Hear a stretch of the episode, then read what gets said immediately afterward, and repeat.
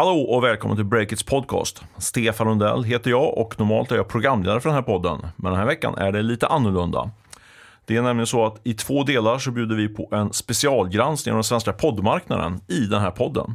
Första avsnittet släpptes förra veckan och här kommer nu den andra delen.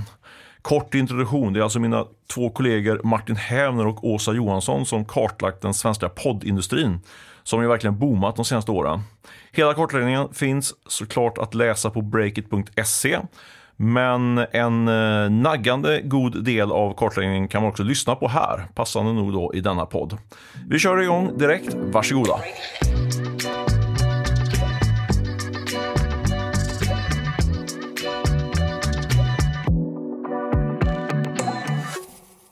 Hej och välkomna tillbaka till vår podd där vi pratar om den svenska poddbranschen ur ett näringslivsperspektiv. Den här branschen har ju som bekant boomat de senaste åren och idag vill så gott som alla göra podd, känns det som. Men vilka är egentligen aktörerna på poddmarknaden? Går det att tjäna pengar på podd? Och vem gör i så fall det? Vi som pratar i det här avsnittet är ekonomijournalister. Jag heter Åsa och med mig har jag Martin. Det stämmer. Och idag ska vi alltså prata om publicisterna, produktionsbolagen som finns i den här branschen. Vi ska prata om jättarna på den svenska poddmarknaden, utmanarna och om radiobolagen som också är med i den här matchen. Vilka bolag går bäst? Vilka är nyckelspelarna? Vi kan väl köra igång direkt, Åsa? Ja. Vi har ju gjort en stor premiumkartläggning om det här som går att läsa på breakit.se som man gärna får läsa om man vill ha alla siffror och detaljer. Men ja, de här olika aktörerna kan man dela in i 6 stycken kategorier.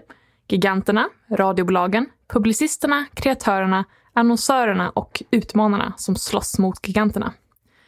De här kategorierna ska vi gå igenom idag med undantag för annonsörerna som vi håller lite på.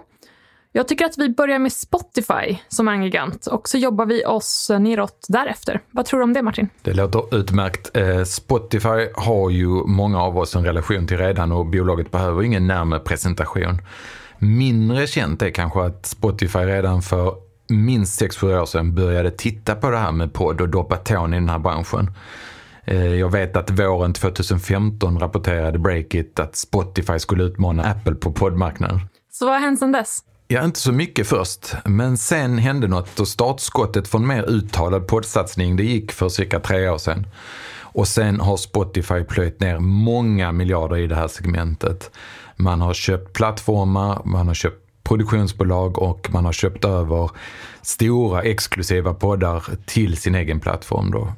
Och allt det här då det är ett steg i Spotifys ambition att bli den ledande plattformen i världen för alla typer av ljud egentligen. Ja, och på presentationen av den senaste kvartalsrapporten var budskapet från vdn och grundaren Daniel Ek tydligt. Nu kan bolaget börja skörda frukterna av poddinvesteringarna och ledningen pekar också på att de annonsrelaterade intäkterna växte med 75% i kvartalet. Mycket tack vare poddsegmentet. Och sammantaget växte annonserna snabbare än vad abonnemangen gjorde och det är en god nyhet för bolaget som ofta blir kritiserat för att ha låg bruttomarginal. Mm. Och det är inte bara via annonser som Spotify tänker tjäna pengar på poddarna.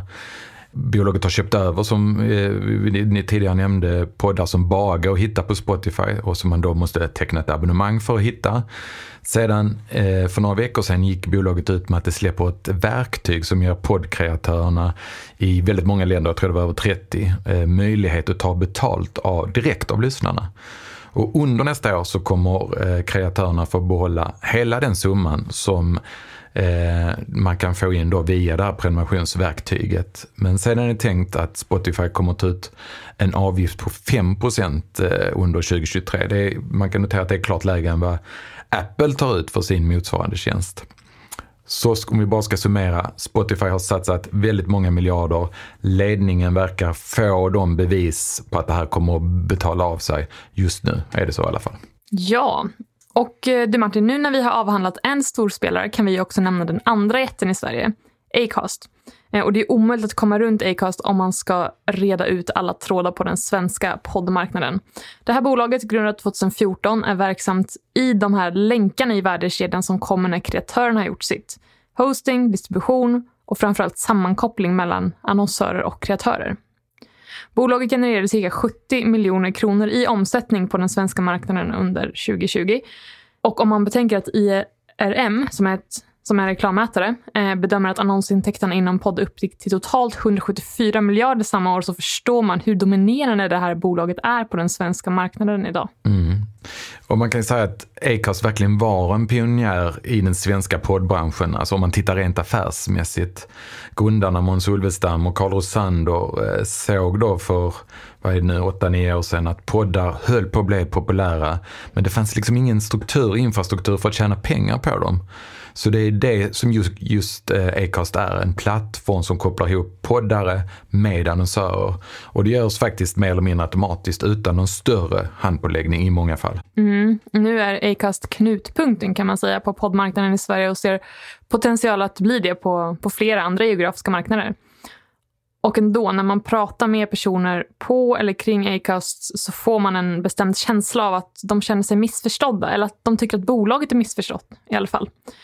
Och det beror dels på begreppsförvirringen i branschen, en förvirring som sannolikt ökat på grund av att Acast har en egen podcatcher, alltså en programvara man använder för att lyssna på poddar. Det ställer folk i allmänhet mot Apples podcaster och Spotify och sedan dömer ut bolaget helt enkelt. Som vi nämnde i det första avsnittet så kan ju podden ligga hos Acast men lyssnas via Spotify. Men det är ändå Acast som tjänar pengar på den. Mm.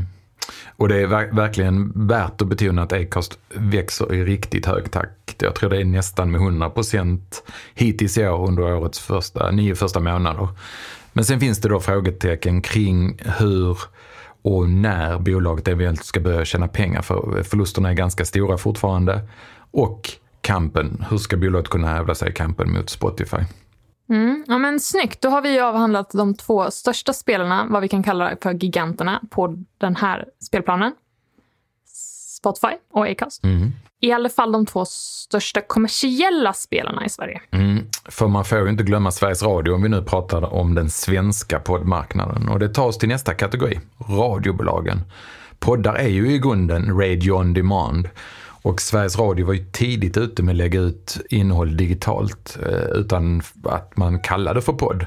Visst var det så? Alltså. Ja, Sveriges Radio såg ganska tidigt att deras lyssnare var intresserade av det här.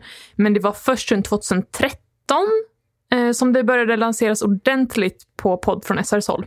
Och genom åren har antalet lyssnare på podd ökat stadigt via det här bolaget. Alltså SR. Och resurserna som öronmärks för segmentet har ökat i takt med det. Men hur många är det som lyssnar egentligen?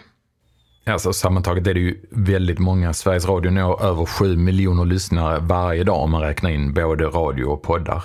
Men om man tittar per vecka så uppgår räckvidden för Sveriges Radio samtliga poddar till 2,4 miljoner lyssnare. Det är ju väldigt, väldigt mycket i det här lilla landet. Den linjära radion är fortfarande störst för Sveriges Radio, men podd växer ju jättesnabbt i antalet lyssnare, särskilt i den yngre ålderskategorin. Mm.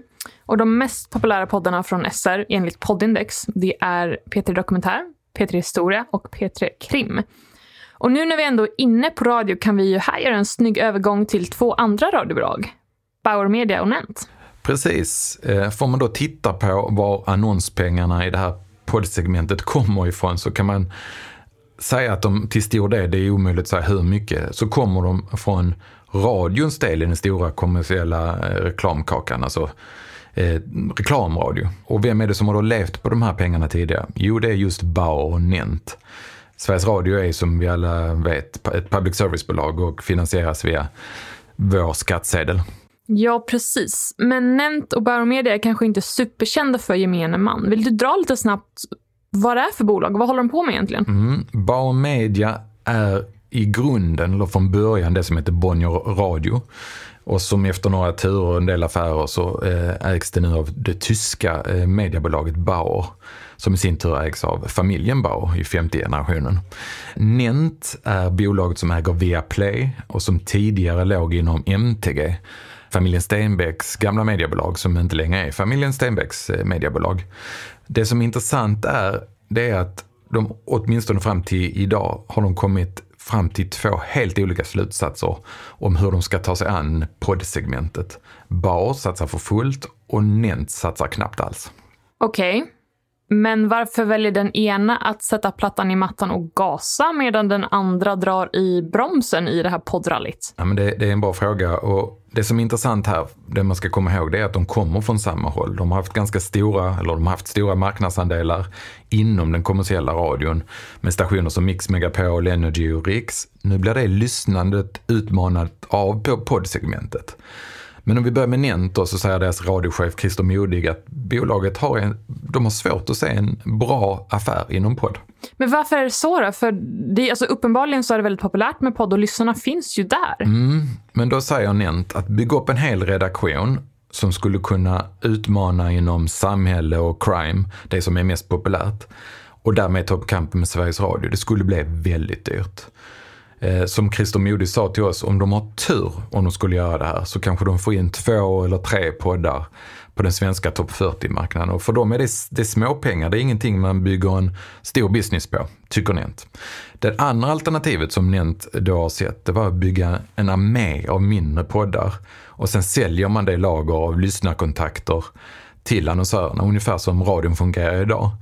Men det skulle bli, enligt Nent, en ganska svår tjänst att underhålla, många poddar som dyker upp och sen slutar och så vidare. Så den idén har de skippat också. Nent har idag poddar egentligen för att marknadsföra sina profiler som man hittar på annat håll i koncernen, till exempel fotbollsexperterna i Viaplay. Det var en gedigen förklaring, tack Martin. Och Bauer har ju gjort precis det som Nent har förkastat, alltså byggt upp en egen plattform både inom hosting och lyssnande. Alltså har det blivit lite av ett mini-Acast i Norden. Man kan ju faktiskt undra hur Bauer då ska kunna mäta sig mot de här jättarna Spotify, Acast, Sveriges Radio. Men deras poddchef Henrik Funke säger till oss då att bolagets satsning inom poddar går med vinst redan.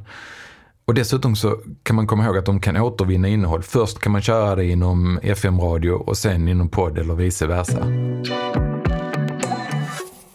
Det är faktiskt dags att gå vidare till nästa kategori. Tiden rinner iväg. Och nästa kategori har vi valt att kalla publicisterna. Vad är det för något? Alltså? Ja, exakt. Publicisterna, som så många av dem kallar sig. Och vi kan också kalla dem för det, eller för produktionsbolag. Och vad det här bolagen gör är att de utvecklar eller producerar podcasts. Och det finns en rad av de här bolagen på den svenska marknaden. Och ett som är värt att nämna, för vi kan inte nämna alla, det är Perfect Day Media, som har flera stora poddar knutna till sig. Bland annat Alex Sigge podcast, When We Were Kings och Ursäkta, som samtliga finns med på Poddindex topp 20-lista. Och när jag pratade med vdn på Perfect Day Media, som heter Carolina Roslund, lät hon väldigt glad för året som har gått och sa att det har varit ett makalöst bra år. Att nu har tillväxten kommit som de hoppades på under 2020, men då slog pandemin till som satte locket på för mycket av annonsintäkterna. Men i år har det enligt henne tagit marknadsandelar och de planerar att fortsätta med det under nästa år.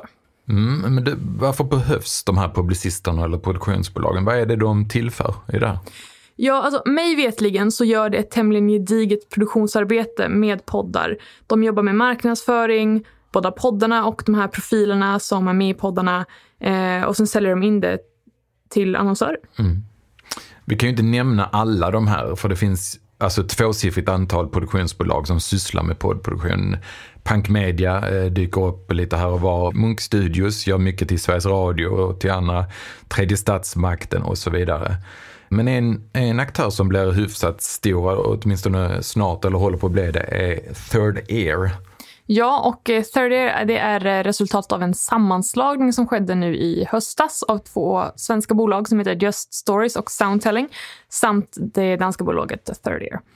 På Breakit kunde man då läsa att medgrundaren av Just Stories, Carl Fridsjö, sa att vi vill att folk ska förknippa oss med samma kvalitetsstämpel som man förknippar med exempelvis HBO.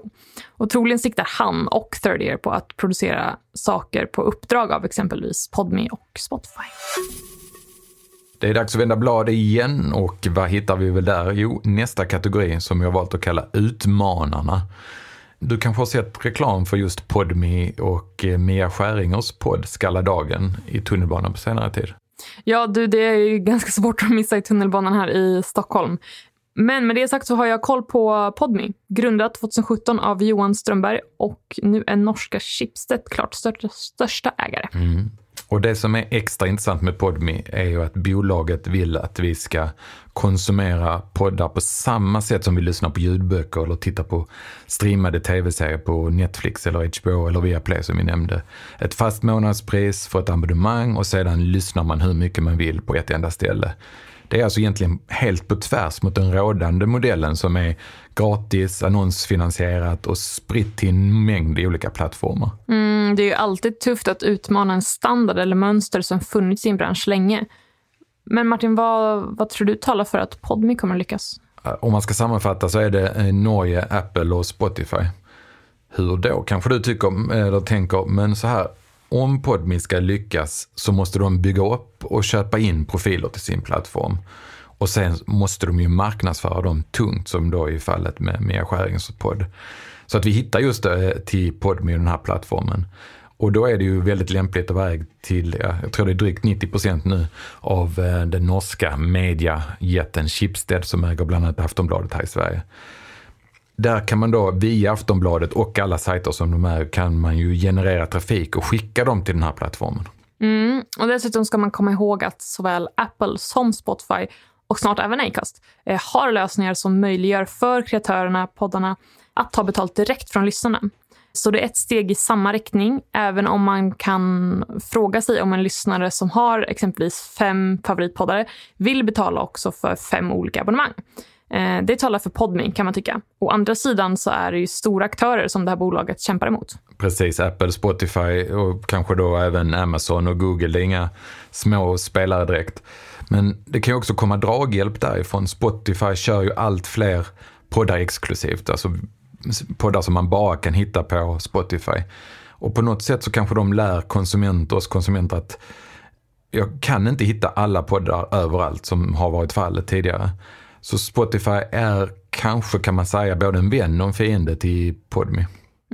Podme utmanar i alla fall både de stora bolagen och den rådande affärsmodellen inom podd. Och vi har ytterligare en utmanare, en ganska liten sån dock. Podspace heter det. Det är inget stort bolag, men jag tror omsättningen uppgår bara till ett par miljoner per år. Men jag tror faktiskt att det är en hostingplattform i Sverige som har flest poddar efter Acast. Alltså hostar flest poddar. Men det är verkligen ett poddhotell utan helpension kan tilläggas, för Podspace bryr sig inte om annonsförsäljningen eller sånt utan erbjuder bara vad man kan kalla en teknisk hemvist för poddarna. Jag har pratat med grundarna och de säger att de driver bolaget mest av passion, att de är intresserade av poddar egentligen nog mer än vad de är intresserade av pengar. För det känns lite som att de hade kunnat växla upp den här verksamheten. Alltså då skulle Podspace verkligen bli en utmanare. Nu är det kanske ett gränsfall att kalla dem det.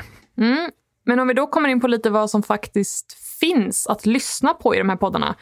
Kreatörerna inte minst. Kan du gissa vilka poddprofiler som är mest populära enligt Poddindex vecka ut och vecka in? Ja, det kan jag faktiskt. Jag vet ju att Alex Schulman och Sigge Eklund som har sin podd, vad den heter, den är ju väldigt populär. Ja, exakt.